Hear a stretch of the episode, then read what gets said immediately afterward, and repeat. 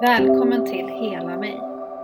En existentiell podcast som handlar om att omfamna livet och ställa de större frågorna så att vi kan kliva vidare och fram för ett helhjärtat liv. Det här är en podd för dig som vill omfamna livet och ställa de där större, många gånger obekväma frågorna. De som kanske ruckar på hur du har uppfattat livet och på vad som är verkligt. Det är en helande resa. Den vi alla behöver göra för att kunna leva det liv vi har fått fullt ut. Den här podden har som syfte att skapa ett rum där de existentiella frågorna och förhållningssätten får genomsyra hela livet. Jag utgår ifrån den värld och de perspektiv som jag har och som jag har haft i mitt liv eftersom att det är en del av min helhet. Du kanske befinner dig på en helt annan plats. Förhoppningsvis så får du med dig värdefulla perspektiv och frågor ändå till det som är just din helhet. Jag som driver den här podden heter Josefin Lennartsson. Jag är utbildad teolog. Jag har vidareutbildat mig inom existentiell hälsa och existentiell vägledning och jag har arbetat som projektledare, chef och pastor, bland annat. Sedan tonåren har jag varit engagerad som ledare i olika sammanhang kopplade till kyrkans värld.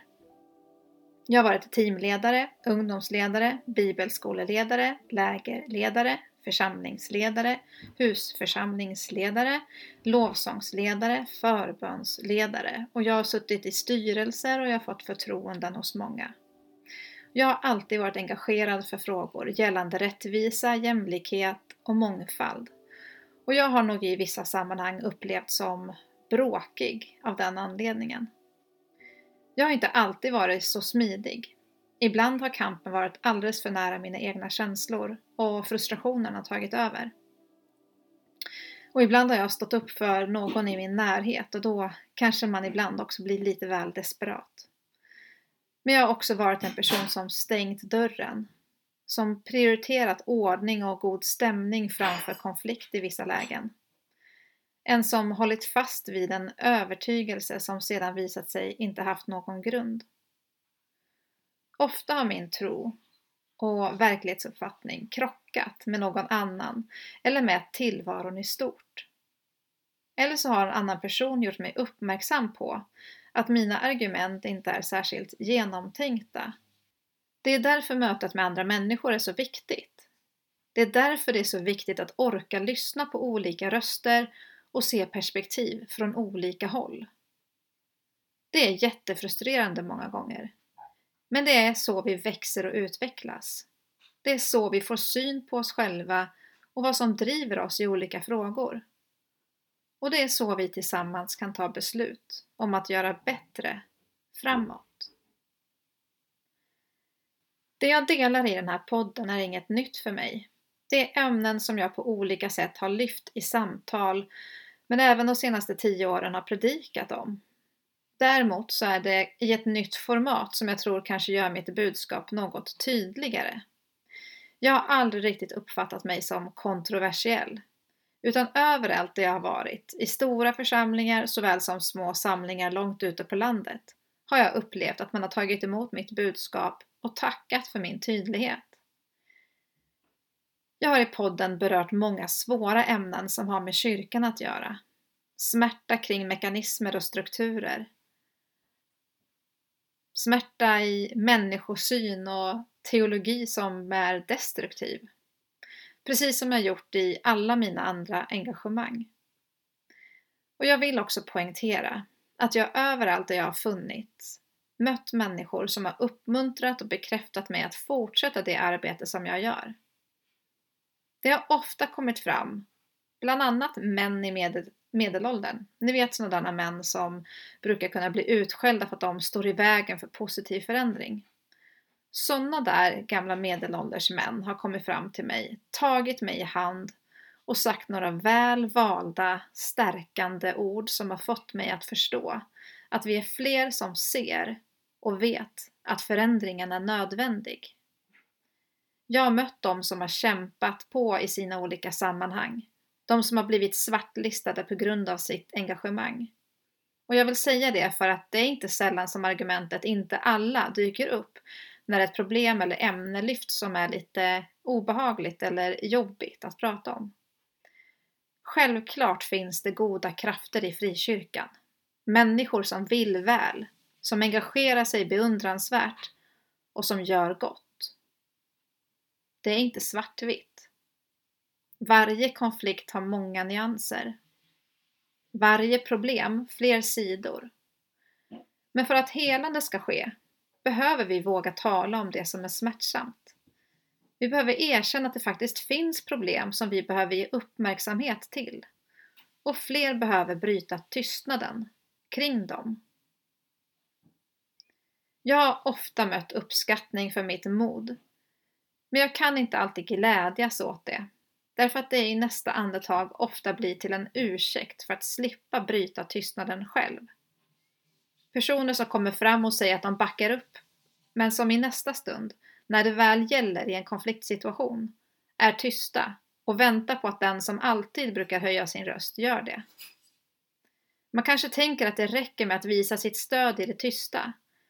Men när det kommer till att forma en kultur och göra skillnad för människor i olika former av förtryck räcker inte det tyvärr.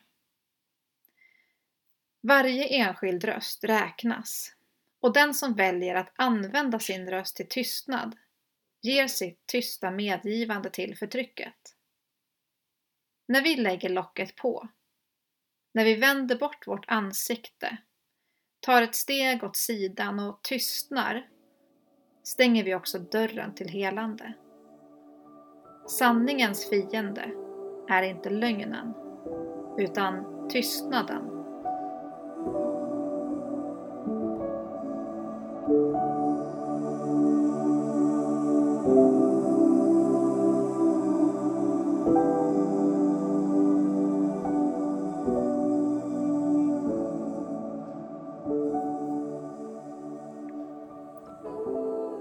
Måste vi prata om allt det tråkiga? Om problemen och fokusera på dem? Varför kan vi inte bara fokusera på allt det som är bra och som kyrkan gör bra?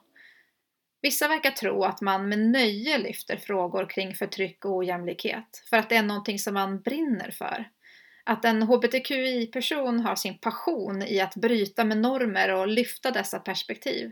Som att en person som är, har varit utsatt för sexuella övergrepp plötsligt börjar brinna för att prata om sådana frågor. Det du har erfarenhet om har du också kunskap kring och du kan därför på ett helt annat sätt både bidra till upplysning men kanske också förstå vad det är som är på tok och bli en kraft för att rätta till det. Det är en överlevnadsfråga för många. Så det är inte så konstigt att personer som själva farit illa av ett system kanske också blir de som kämpar för att störta systemet. Det innebär dock inte att det är deras passion i livet. Att det är vad deras liv ska gå ut på. Vi kan inte bygga våra liv i en ständig kamp. Livet måste få handla om något annat också för att vi ska få må bra och frodas som individer. Men en person som avviker från normer är en vandrande värderingskonflikt som en vän så fint uttryckte det. Man väljer inte alltid striden. Ibland behöver man markera för att överhuvudtaget ha rum att andas på. Under lång tid upptog det all min tid. Därför att hur jag än vände och vred på mig så krockade mitt väsen med den omgivning som jag befann mig i. Jag var färgstark, högljudd, en stormvind och för mycket. Om man befunnit sig i en sådan situation sedan barndomen så är det inte konstigt om det blir en del av ditt inre system. Sättet du ser på dig själv och som du förstår världen på. De värderingar och den kultur som du lever i blir så kallat internaliserade, alltså en del av ditt eget inre perspektiv och sätt som du förstår världen på. Det är så förtryck normaliseras och blir en del av ett samhälle och en kultur. Genom alla tysta medgivanden skapas en miljö där destruktiva mönster hör till vardagen utan att någon behöver reagera på det. Eftersom att man själv kanske till och med tänker att man inte förtjänar bättre. Eller att det är det som gäller om man är på ett visst sätt. Det är inte konstigt om din självbild tar stryk då. Självbilden som säger hur du ser på dig själv, vilken roll du spelar i den här världen i relation till andra. Det som jag och Axel pratade om i förra avsnittet. Det är inte lätt med alla begrepp. Självbilden blandas ibland ihop med självkänsla och självförtroende, men jag tror att det är viktigt, eller jag tänker att det är olika saker. Eh, som jag har förstått det så beskriver självkänslan hur du värderar dig själv och självförtroendet hur du känner för dina prestationer och självbilden hur du ser på dig själv i relation till andra. Begreppen spelar mindre roll. Däremot är mekanismerna viktiga att bli medveten om. När du större delen av ditt liv har fått höra att det är du som behöver ändras, du som är fel, eller du som har gjort något fel, så är det inte konstigt om du själv också tror att det är sant. Hur ska man veta något annat? Om man dessutom befinner sig i en miljö där konflikter tystas ner, där de som kritiserar eller ställer frågor blir utfrysta, då är det inte så konstigt om man väljer att vända ilskan inåt och slå ner på sig själv. Det internaliserade självhatet göds dels av gemenskapen som tydligt markerar vad som är ett godkänt beteende eller inte, men också genom den undervisning som delas ifrån predikstolarna. Så vi behöver fokusera på problemen, därför att de som ser problemen har erfarenhet av hur de skadar. De som ser problemen är hjältarna som kan hjälpa oss att växa för att skapa en helare värld. Så länge vi tystar kampen hämmar vi också den inneboende potential som bor i var och en av oss. Den potential som vi har att blomma ut som de unika varelser som vi är. Var och en med olika färger och former som det är tänkt att vi ska ha. Men i en miljö där det som är annorlunda eller olikt stöts bort och ses som ett hot hämmar inte bara den som avviker. Det kan kännas som att man skapar ordning, att man bevarar friden och stillheten, att man på så sätt skapar en stark teamkänsla som kan bygga på det, på det gemensamma projektet. Men om den som bryter tystnaden blir utfryst skapas en kultur där man inte längre vågar berätta om när något blivit fel. Det skapar en gränslös miljö som med tiden kan leda till grövre destruktiva beteenden. Man ser inte heller att bristen på konflikt sätter alla i fångenskap. När vi inte tar itu, tar itu med problemen så leder det inte bara till ohälsa. Det bryter också ner gemenskapen inifrån tills det vi har kvar är en fasad som ger oss på sin höjd en falsk trygghet. Ingen tjänar på att tillhöra en gemenskap där bara de som passar in är välkomna. Ingen kan slappna av i en kultur där alla måste tänka och tycka exakt lika för att få delta på lika villkor. Ingen är fri om inte alla är fria.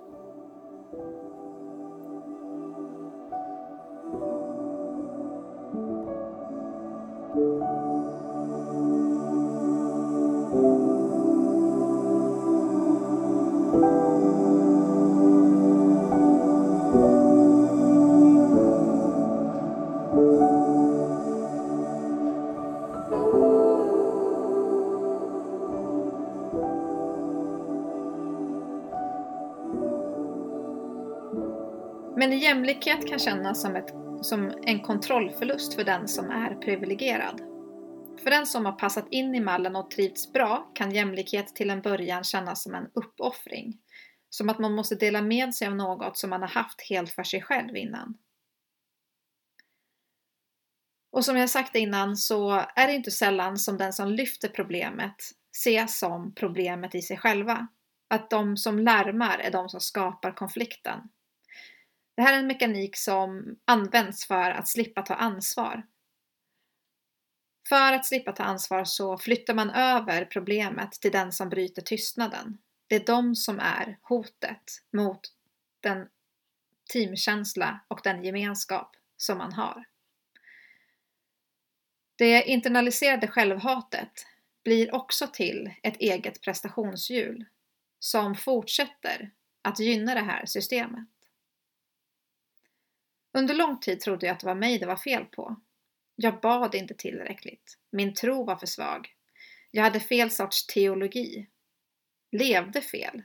Behövde bara ta emot mer kärlek. Bara ändra mitt sätt att vara, tänka, känna. Det här var inte bara någonting som jag hittade på, utan någonting som jag regelbundet också fick höra. Du är för känslig. Du har inte utvecklat tillräckligt hård hud. Du behöver ett mjukt hjärta med en hårt pannben. Du har en skörhet som gör att du känner sådär. Och visst så är det ju. Mina erfarenheter har skapat en känslighet. En finstämd signalfunktion som tydligt reagerar när jag befinner mig i miljöer som visar på destruktiva mönster och beteenden. Är det verkligen mig det är fel på då? Om jag sätter gränser? Men gränser blir ett problem för att de också ifrågasätter lösningen på prestationshjulet. Och prestationshjulet, det förklaras med att komma närmare Jesus, alltså att engagera sig mer i tron och församlingen. Och i den här typen av miljöer så blir teologin ett medel till att fortsätta hålla människor kvar i den här fångenskapen. Du mår dåligt över att det är någonting som skaver, du mår dåligt av din negativa självbild, av självhatet som äter upp dig inifrån. Du mår dåligt av skavet av att se att gemenskapen inte fungerar på det sätt som du tänker eller tror att den skulle göra. Och du får höra att lösningen är att ta emot mer av Jesus. Så du går fram en gång till för förbön.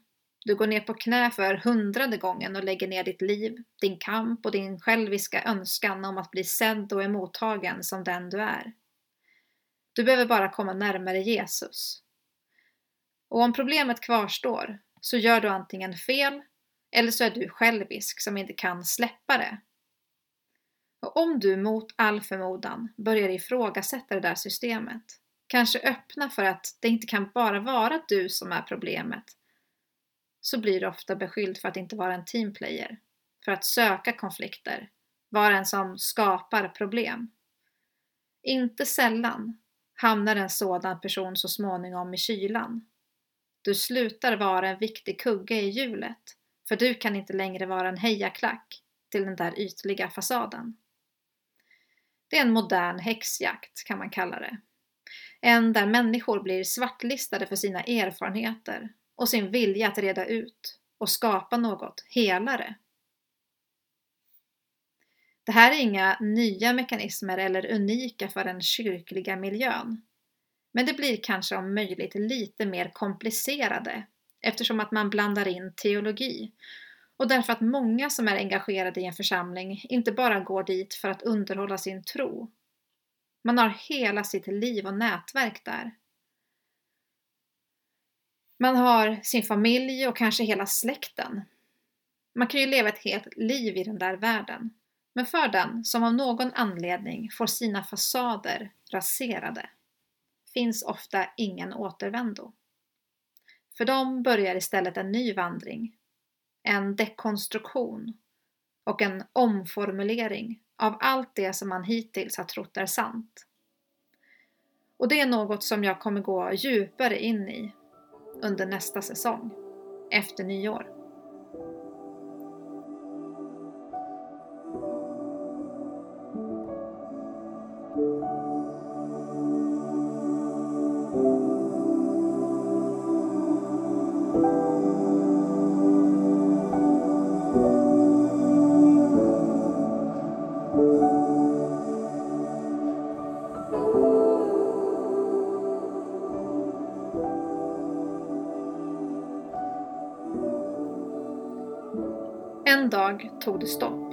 Och jag lät allt rasa. Den dagen öppnade jag mig för en annan frågeställning. Tänk om det inte är mig det är fel på? Tänk om det snarare är sättet vi ser på varandra, sättet vi beter oss mot varandra. fel på hur vi förhåller oss till olikheter och annorlunda perspektiv, som är felet. Den dagen var som en jordbävning som för första gången på länge öppnade upp för en ny luft för mig att andas i. Och som gjorde det möjligt för mig att åter sträcka på mig och lyfta min blick. Jag blev utmattad i det gamla tankesättet. Det drev mig ända in i en utmattningsdepression. 2016 har blivit ännu ett vägmärke för mig. En viktig vändpunkt i mitt liv. Det var då jag slutade kämpa för att förändra strukturerna inifrån och lät allt rasa. Det var då jag såg det internaliserade självhatet och kunde påbörja resan att bygga upp något annat istället. Det var då jag insåg att vi behöver något helt annorlunda och jag började hoppas på ett annat system och tog stapplande steg i den längtans riktningen. En av de viktigaste insikterna som jag gjorde då var att den enda som jag verkligen kan förändra är mig själv. Hur mycket jag än vill förändra systemen och strukturer i den här världen så kan jag inte göra det genom att tvinga andra att ändra sina beteenden. Jag kan inte heller ändra system som i sig själva är skapade för att upprätthålla destruktiva beteenden. Det är jag som bär potentialen till förändring inom mig själv. Det är min förmåga att ta emot kärlek till mig själv och låta det ljuset lysa på mina dunkla vrår så att jag kan växa i insikt och ansvar. Det är min förmåga att omfamna kärleken och med den också insikten om att alla människor har sina kamper att kämpa. Mitt ansvar är att göra vad jag kan för att leva i kärlek, men också att försöka leva ut den kärleken till andra. Inte genom att tvinga dem att tänka och agera precis som jag, utan genom på det sätt som jag kan skapa rum för olikheterna och uppmuntra till att ta egna steg i sin längtansriktning. Jag tror att alla människor är kapabla till att göra gott. Att alla människor har möjligheten att välja hur de vill bete sig. Men att alla inte vet hur eller förstår vad som är okej okay eller inte. Därför är det så viktigt att jag också sätter gränser så att jag får vara med och uppfostra genom att visa hur jag vill bli behandlad. Det är en lång resa som jag fortfarande kämpar på. Jag kämpar med den självbild som jag fostrats in i. En som mentalt förstår att jag är värd att bli älskad, som den jag är, men som känslomässigt är präglad av att det är mig det är fel på. Jag brottas med ord som talats ut och som skapat hanteringsmönster för mig. Jag kämpar med den inre kritikern som kan skälla ut mig för att jag ens existerar. Jag delar inte det här för att det är synd om mig, utan för att jag tror att du kanske också kan känna igen dig. Kanske, om jag delar min verklighet, att du lite bättre också kan få syn på din. Den stigen, om vi vågar vandra den, tror jag leder till det helande som jag längtar efter för mänskligheten. För att komma dit så får jag arbeta på mitt eget. Och det gör jag varken för Gud eller för någon annan skull. Det arbetet gör jag bara för min egen skull. Därför att jag är beredd att älska hela mig. Därför att jag vill ta vara på det liv som har getts mig. Därför att jag drömmer om att få vara med och skapa utrymme för mer liv.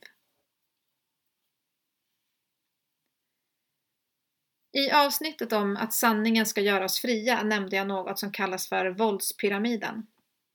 Det handlar om en handlingskedja som visar hur vi alla på olika vis är med och skapar förutsättningar för en våldskultur om vi till exempel tillåter en skev människosyn där vi gör skillnad på människor, när vi grupperar och delar upp oss i innanför eller utanför, helig och ohelig, korrekt eller inkorrekt, så skapar vi förutsättningar för en dehumanisering, där vi också kan acceptera grövre handlingar mot de som vi har stämplat in i en mindre fördelaktig gruppering. Allt börjar i människosynen, i skämten som vi tillåter om varandra, och det lägger grund för värre situationer, som gränslösa beteenden som inte blir tillrättavisade och som i sin tur kan leda till grövre kränkningar och slutligen till rena våldshandlingar. Många vill försvara frikyrkan och poängtera att inte alla frikyrkor eller alla frikyrkliga är sådär, destruktiva som de värsta exemplen är. Man kallar dem för exotiska, de där sammanhangen, och beteendena som utmärker sig lite extra. Problemet är att grogrunden för de här exotiska exemplen som till exempel Knutby var, finns i varje församling. Därför att det aldrig börjar med grova kränkningar eller våld, utan det börjar i skämten.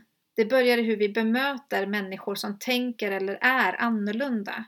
Hur vi ser på dem som avviker, hur vi behandlar dem som ställer frågor och som ifrågasätter.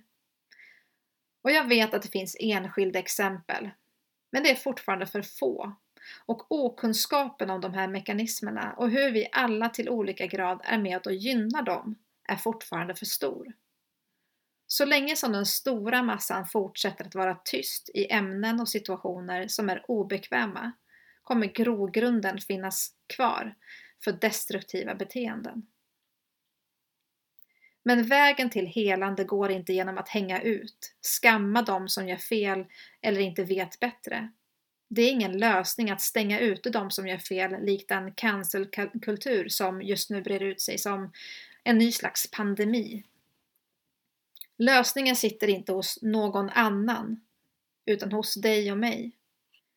I vår egen förmåga och villighet att stanna upp och se på hur vi själva agerar. Det är i ditt hjärta den största förvandlingen ska ske. Genom att låta en av de största existentiella frågorna genomborra ditt väsen. Vem vill du vara i den här världen?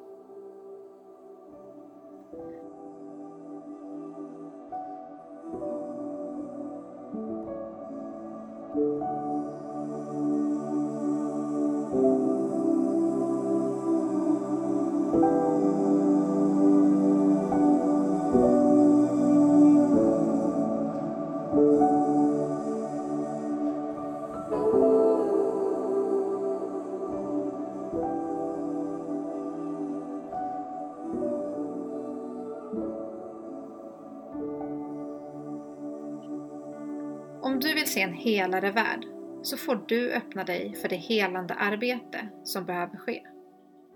Det finns ingen annan som kan göra det jobbet åt dig.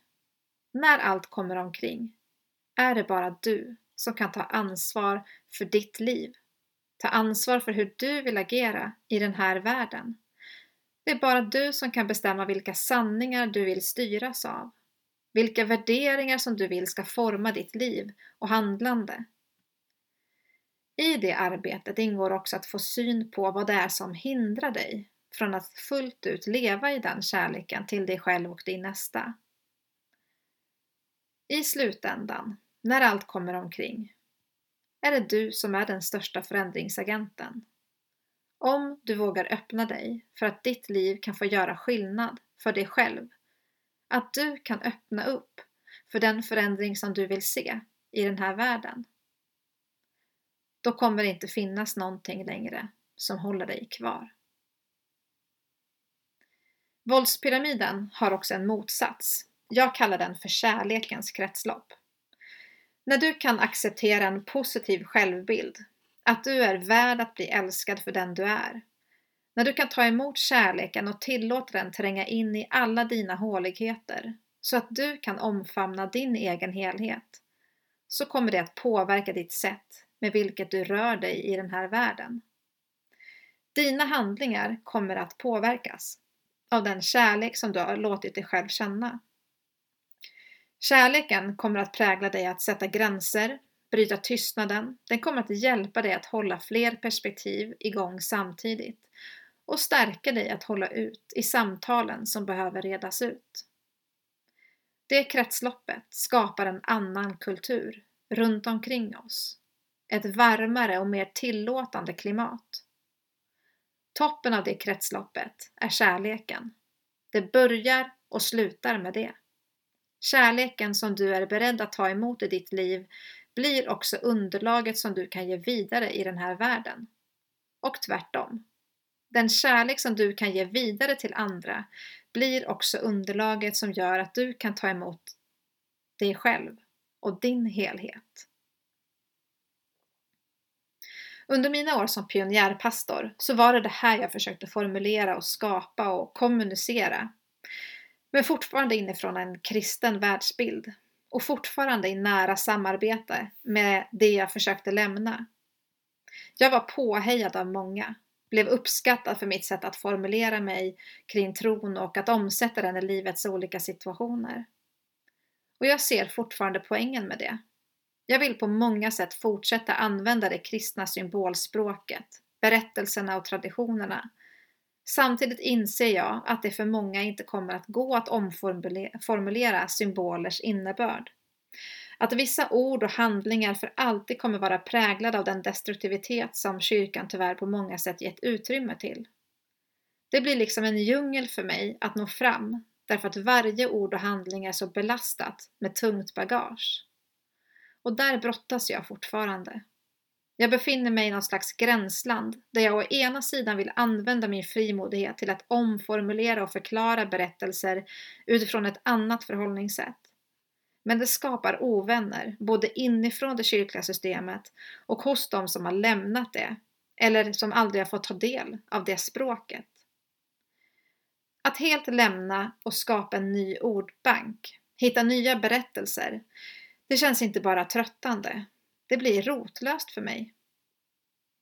Jag har handlat på second hand hela mitt liv. Jag har till och med arbetat i den branschen i flera år. Och jag brinner för att ge nytt liv åt gamla saker. Det ligger liksom i min natur att återbruka och ge ny funktion åt gamla förbrukade saker som ingen riktigt sätter värde på. För snart två år sedan insåg jag dock att jag inte längre kan vara anställd i det system som jag försöker lämna. Även om det är med ett uppdrag att skapa någonting nytt. Det fanns inte underlag för det som jag såg. Inte mod att ge rum åt den spretighet som det innebar. Jag insåg att det på nytt blev en kamp för mig att ens få existera. Och det blev inte kärleksfullt, varken mot mig eller de som jag hade runt mig.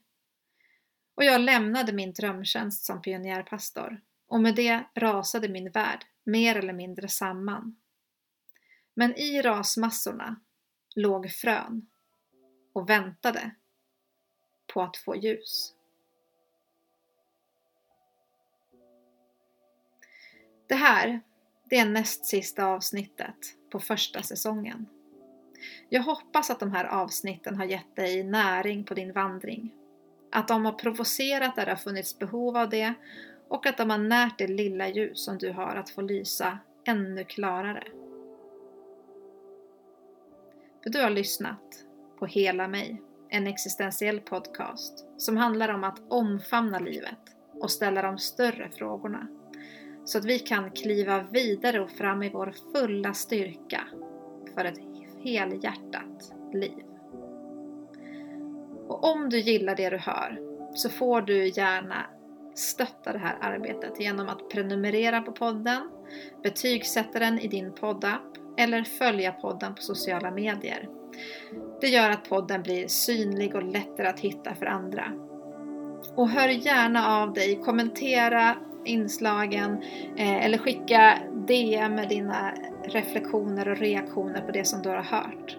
Det är väldigt roligt att få kontakt med dig som lyssnar och se hur de ämnen som jag har tagit upp landar i din verklighet. För vi växer ju när vi kan mötas som människor och dela med oss av det som betyder något på riktigt. Tack för att du har varit med mig och lyssnat på också det här avsnittet.